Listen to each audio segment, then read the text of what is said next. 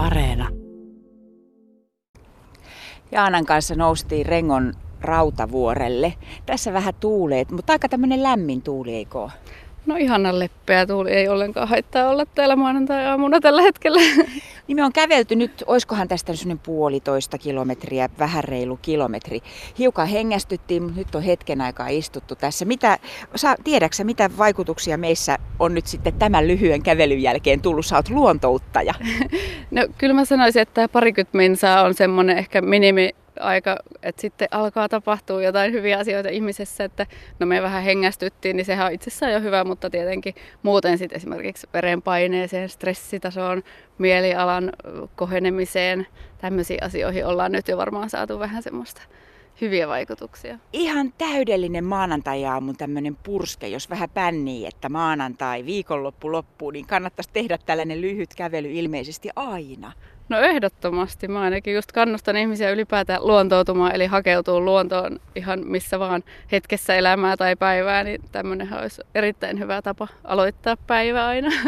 Mä huomasin tästä Hämeenlinnan kaupungin markkinointikampanjasta, että sun ammatti tai titteli on luontouttaja, eli kannustat meitä kaikkia omassa työssäsi tulemaan luontoon. Mm, äsken jo vähän sanoitkin, mutta minkälaisia vaikutuksia itse huomaat sillä, kun sä lähdet vaikka metsään tai suolle tai, tai yleensä luonnon pariin? No mä aloin huomata niitä ehkä sillä pikkuhiljaa, että mä en ollut vielä silloin tietoinen tieteellisistä tutkimuksista, että tämmöistä oikeasti tapahtuukin, mutta aloin huomata itsessäni ehkä eniten ehkä tuohon henkiseen puoleen, että oikeasti huomasin, että sillä on mielialaan ja tämmöiseen vaikutusta, että sit vaan voi paljon paremmin, kun on ollut siellä luonnossa ja se on jotenkin, ihminen on niin pieni sit sen luonnon keskellä, niin se antaa semmoista perspektiiviä ja esimerkiksi omat kaikki huolet ja murheet saa ihan eri näkökulmaa ja kaikkea tämmöistä, mitä ei osaisi edes ajatella tapahtuvan, niin saattaa mm. ruveta vaan tapahtumaan itsestään. Niin, että se ei ole mitään hihulihommia, vaan se on ihan oikeita fysiologisiakin vaikutuksia. No se on kaikkea, ihan miltä kantilta se haluaa itse katsoa, että ihan tutkimusten mukaan nimenomaan ollaan ihan tällä fysiologisesti ja sitten sehän vaikuttaa myös psyykkisesti ja sosiaalisesti meidän hyvinvointiin, että kyllä tästä on paljon tutkimuksia tehty, niin ei ole pelkästään hihulointia, vaikka toki se voi olla sitäkin. Niin. Hei, nyt täällä tuulee sen verran, niin kävellään hiukan. Öm, Tämä on tämmöinen tosi hieno, vähän niin kuin kuusten ja mäntyjen muodostama tällainen holvikaari, aika matala, josta me nyt kävellään. Ollaan Hämeen Ilvesreitillä käveleskelemässä. Muutit Hämeenlinnaan mm, Helsingistä, mutta oot kotoisin Keski-Suomesta. Minkä takia tai minkälainen sun polku Hämeenlinnaan on ollut? No Helsingissä asuin semmoiset 12 vuotta sitten loppujen lopuksi, mutta 2013 tienoilla tapasin miehen, joka sattui sitten asumaan täällä Hämeenlinnan maaseudulla, nimenomaan Rengon täällä pitäjässä. Ja pikkuhiljaa sitten hänen kanssaan, kun vietin enemmän aikaa, niin aloin tänne sitten kotiutua ja luontoutua siinä samalla. Et sillä tavalla päädyin, päädyin tänne Hämeenlinnaan. Pikkuhiljaa rupeaa valoa tulemaan enemmän maanantajaamun kävelylenkillä ollaan. Oot luontouttaja ja mukana siis Hämeenlinnan kaupungin tällaisessa markkinointikampanjassa. Minkä takia lupauduit mukaan?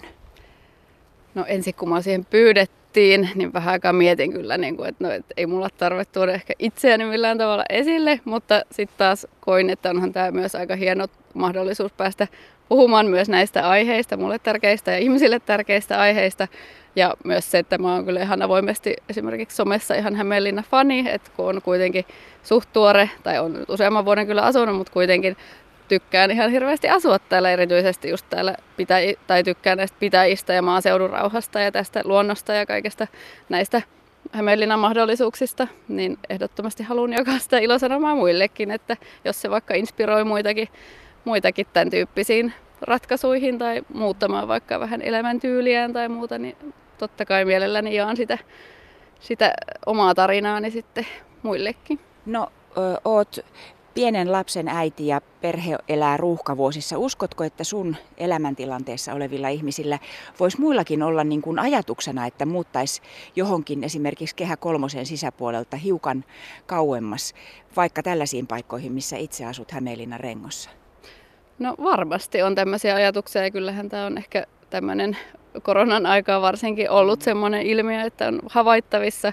Ja toki kaikki tämmöinen monipaikkaisuus ja muu on tällä hetkellä kanssa tulossa, että voi olla koti vaikka kaupungissa ja maalla tai mökki, niin kyllä toivottavasti näin, näin tapahtuu pikkuhiljaa, että kyllähän täällä on, täällä on tilaa ja täällä on mahdollisuuksia ja potentiaalia, niin ehkä se on vaan, että itsekin päädyy vähän sattuman kautta, mutta sitten voi olla, että se kaikille joillekin se vaatii ehkä semmoisen pidemmän pohdinnan ja prosessoinnin tässä asiassa, mutta voi käydä myös näin onnellisesti, että sattuman kautta sitten päätyy tämmöiseen, tämmöiseen paikkaan asumaan.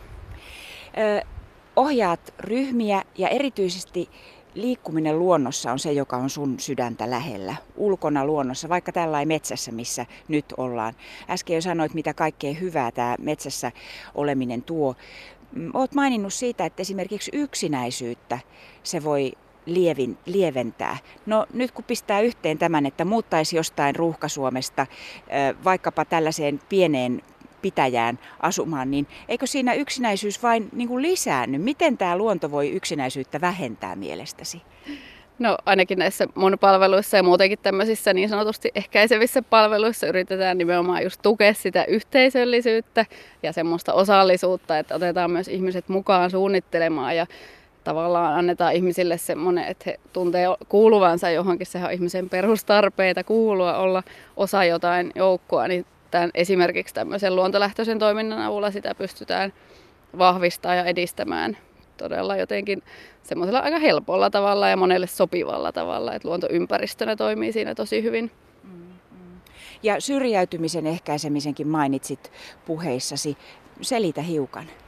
No ehkä just se yksinäisyys voi olla esimerkiksi, kun tavallaan on juuri syitä siihen syrjäytymiseen, niin lähdetään vaikka siitä, että yksinäisyys tai monet asiat lähtee jo lapsuudesta ja sieltä, sieltä asti niin kuin tämmöinen pahoinvointi ja ongelmat ja muu, niin tavallaan just se ennaltaehkäisy siinä vaiheessa, että puututaan niihin asioihin jo ennen kuin pää, tulee ongelmia, niin, niin mulla on ollut esimerkiksi muutamia ryhmiä, missä ihan oikeasti kun on sitten kysytty palautetta ja muutenkin nähty niitä tuloksia, niin kyllä siinä on, siinä on oikeasti hirveästi potentiaalia, että tämmöisellä toiminnalla pystytään, että voi löytää uusia ystäviä ja voi tavallaan saada se merkityksellisyyden tunteen siinä ryhmässä tai ylipäätään vaikka luonnossa sitten ja saada siitä sitten voimavaroja ja ehkä sitten päästä askel kerrallaan elämässä taas eteenpäin.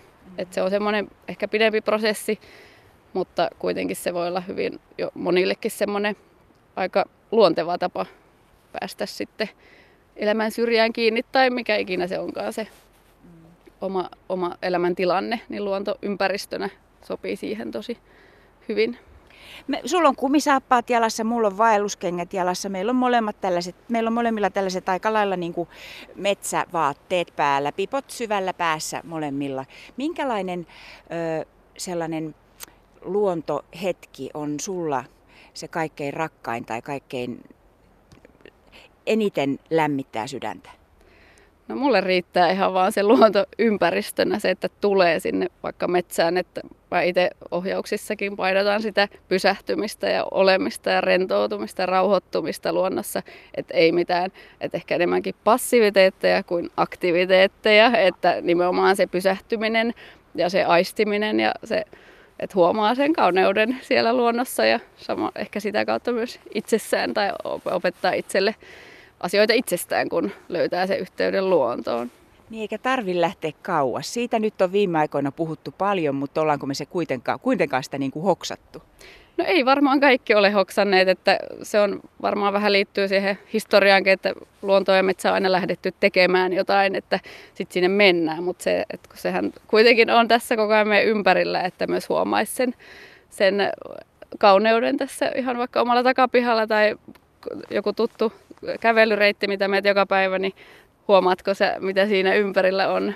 Että tämmöisiä asioita itse kanssa kehottaisin niin kuin välillä pysähtymään ja katsomaan sitä tuttuakin reittiä ja sitä omaa pihaa vaikka vähän uudella tavalla.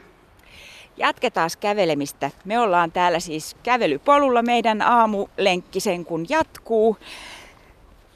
Ihana sää. Luulin, että, ei, että on huono keli, mutta ei mitään. Hyvä kelihän täällä on.